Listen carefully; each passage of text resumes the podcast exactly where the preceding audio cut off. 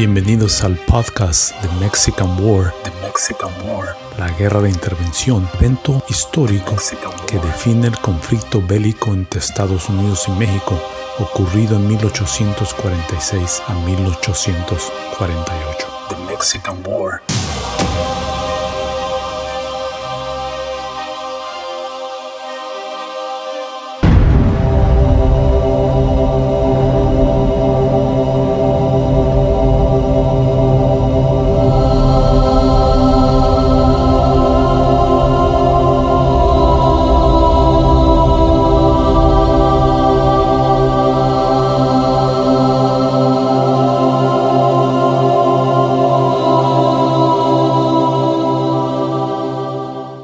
Antonio López de Santa Ana se autoproclamaba el Napoleón del Oeste.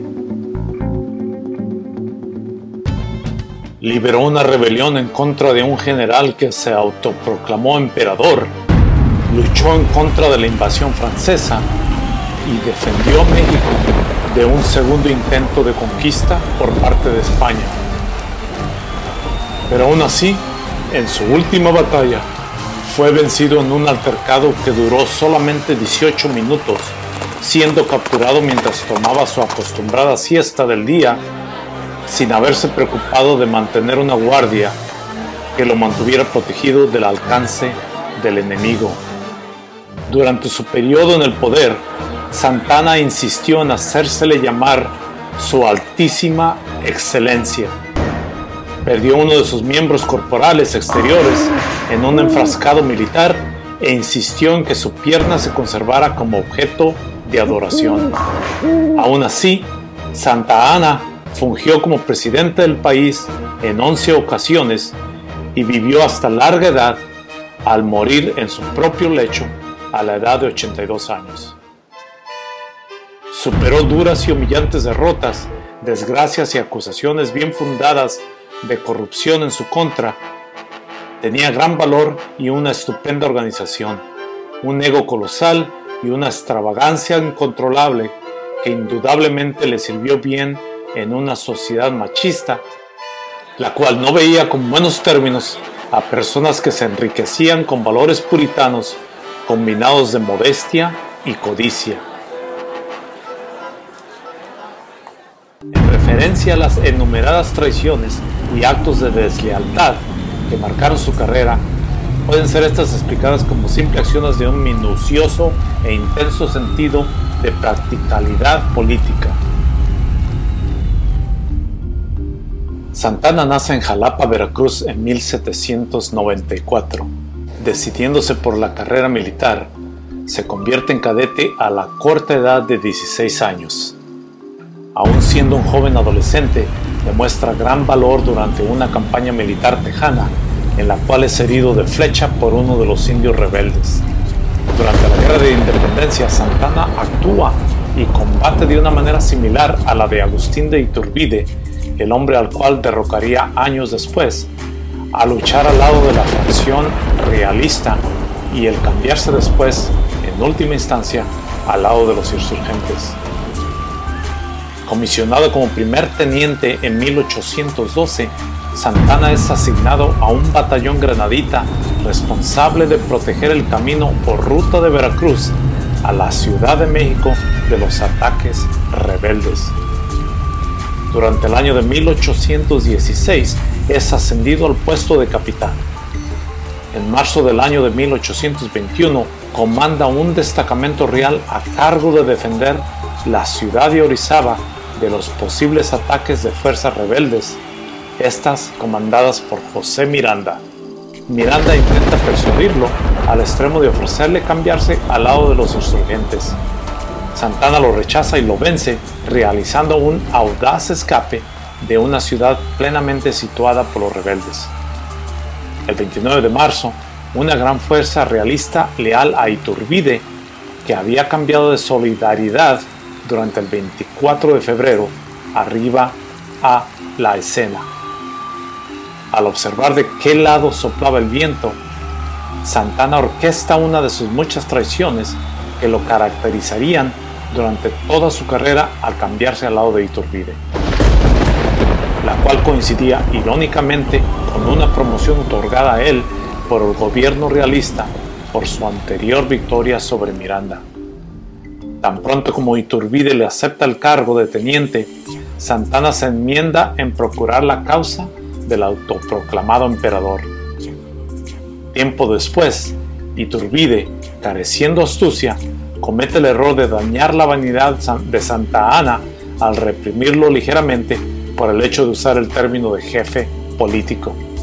Enfuriado, Santana se declara abiertamente en contra del autoproclamado emperador. Iturbide había disuelto el Congreso mexicano intentando imponer su total autoridad y control sobre la política de la nueva nación. Afortunadamente para Santana se gana el respaldo de líderes liberales que incluían a Vicente Guerrero, lo que conlleva que Iturbide abdicara en marzo de 1812. Años después, en 1829, España intenta precipitadamente la reconquista de México. El general español Isidro Barradas ancla en tierra con una fuerza de 2.700 hombres en Tampico. Pero un buen tercio completo de la fuerza militar muere de enfermedades trópicas en su intento por avanzar en territorio mexicano. Guerrero el presidente en turno encomienda a Santa Ana a repeler la invasión. Aun cuando los españoles, debilitados enormemente por las plagas de enfermedades contagiadas, se preparan a rendirse, Santa Ana anuncia que ha ganado una batalla épica y se autoproclama el héroe de Tampico. Se convierte en presidente en 1831, pero prontamente encomienda las labores administrativas a su vicepresidente liberal Valentín Gómez Farías y se retira a su hacienda Manga de Clavo cerca de Veracruz para poder disfrutar de sus acostumbradas peleas de gallos y otras diversiones recreativas que solamente él disfrutaba. Aun cuando Santana gozaba mucho de los títulos y honores otorgados, le desquiciaban y aburrían las operaciones del día a día de los asuntos gubernamentales el año de 1836 involucra a Santa Ana en el episodio anhelado de independencia de los filibusteros tejanos. Febrero lidera fuerzas de liberación, las cuales abruman las defensas del Álamo en San Antonio de Bejar, aniquilando a todos los defensores dentro de la misión católica. Durante el consiguiente mes de abril es derrotado por Sam Houston durante la batalla de San Jacinto, la cual dura solamente 18 minutos. Momentos antes del inicio de las hostilidades, el autoproclamado Napoleón del Oeste, al sentirse ampliamente seguro, confía y decide no asignar guardia durante la acostumbrada siesta del día y es finalmente atacado súbitamente por Sam Houston y su ejército rebelde, los cuales habían circulado por semanas alrededor del ejército mexicano, pero sin atacarlo. Al ser aprendido, Santa Ana firma prontamente un tratado garantizando la independencia de Texas. A su regreso a México y en desgracia, se retira enfurruñado a su hacienda. Santa Ana había perdido una batalla pero no la guerra. Durante el año de 1838 ocurre un ridículo enfrentamiento el cual es reconocido por la historia como la Guerra de los Pasteles. Un ciudadano panadero francés de la Ciudad de México acusa a un grupo de oficiales del ejército de abuso y destrozo de su negocio. Demanda compensación del gobierno de México. Este es respaldado por el gobierno francés, el cual presionaba a México para establecer un tratado de comercio. Como respuesta, el gobierno galo envía una fuerza militar y a su arribo a las costas del Golfo de México, el bombardeo a Veracruz comienza. Santana es designado como uno de sus defensores y durante la batalla pierde una de sus piernas desde la parte inferior de su rodilla. Aun cuando la pérdida corporal fue grave, recupera su honor personal. Empleando sus tácticas y atributos de oficial, Santana se convierte en el héroe de Veracruz y deja así olvidado el incidente de San Jacinto. En octubre 6 de 1841, Santa Ana entra a la Ciudad de México en un carruaje estirado por cuatro lujosos caballos blancos y asume el poder de dictador. En esta ocasión, gobierna en persona, con su codicia igualada solamente por su extravagancia. Para poder acumular dinero, impone impuestos espontáneamente y vende falsas finanzas mineras a inversionistas extranjeros. Pero los resquicios son desechados por sus manías extravagantes. Tan extremas eran sus costumbres que vestía a un propio ejército privado y organizaba enumeradas fiestas privadas, la mayoría de ellas en su honor. Esa farsa comedia llega a su fin en 1842 con una tesorería vacía, inhabilitando al ejército de sus pagos. Forzado por una rebelión en su contra, Santa Ana huye y se esconde en las escabrosas montañas de su estado natal. Aprendido por tropas del gobierno en 1845, es exiliado a Cuba y se le prohíbe regresar a México por un periodo de 10 años. Pero Santana era más duro de hundir que un mismo corcho. Al corresponder con el presidente norteamericano James K. Polk, lo convence de ser la única persona de gobierno con el suficiente poder de resolver la disputa sobre Texas entablada por las dos naciones vecinas. Polk come el anzuelo y ordena a los buques de guerra norteamericanos de otorgarle un salvoconducto para que Santa Ana desembarcara en Veracruz. Tan pronto como pone un pie en tierra, Santana comienza a organizar la resistencia en contra de los norteamericanos.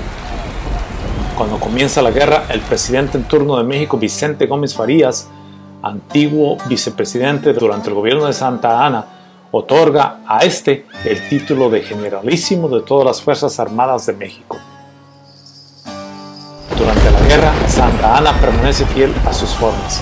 Utilizando su excelente habilidad de organización, organiza un ejército de 18.000 miembros, aún considerando la deplorable disposición de la tesorería, y llega a una casi completa instancia de derrotar a Zachary Taylor y su ejército en la batalla de Buenavista, cual, a punto de derrotar al ejército invasor, inexplicablemente ordena el retiro de sus tropas, dejando libre a Taylor para seguir avanzando dentro del territorio mexicano hacia la capital.